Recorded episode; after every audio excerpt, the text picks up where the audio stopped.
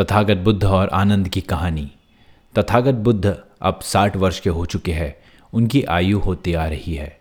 अब बुद्ध कहते हैं कि मुझे एक उपोस्तक की ज़रूरत है। उपोस्तक मतलब ऐसा व्यक्ति जो हमेशा बुद्ध के साथ रहे। तो जब तथागत बुद्ध ने कहा कि मुझे उपोस्तक की ज़रूरत है तो सारे भिक्षुओं में होड़ लग गई।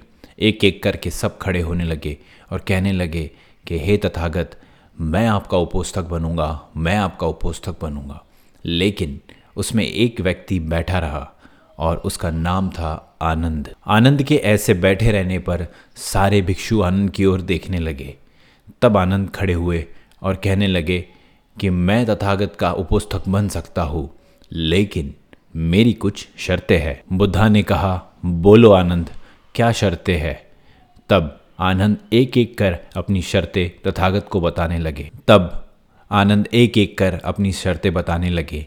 पहली शर्त यह है कि जब भी अगर कोई व्यक्ति आनंद के पास तथागत बुद्ध को किसी जगह का आमंत्रण लेके आए, तब आनंद उन्हें बुद्ध को लेके जा सकते हैं और बुद्ध उसके लिए उन्हें ना नहीं कहेंगे।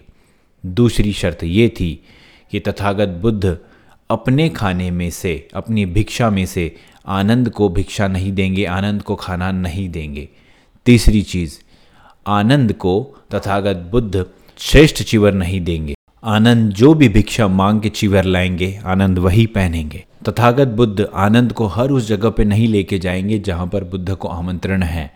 तथागत बुद्ध ने आनंद की सारी बातें मान ली और कहा, ठीक है, आनंद। आनंद ने ये सारी शर्तें तथागत के सामने इसलिए रखी ताकि बाकी भिक्षुओं को और बाकी लोगों को ये ना लगे कि तथागत बुद्ध के पास से अच्छा खाना मिलेगा आनंद को, तथागत बुद्ध के पास रह के वह अलग अलग जगहों पे घूम सकेगा और तथागत बुद्ध के पास रह के वो अच्छा और श्रेष्ठ चिवर पहनेगा। वैसे तो आनंद तथागत बुद्ध का चचेरा भाई था, लेकिन उसके मन में कोई लोभ नहीं। बिना किसी लोभ के, बिना किसी स्वार्थ के वह तथागत की सेवा और स्वदेव उनके साथ रहना चाहता था। सबका मंगल हो।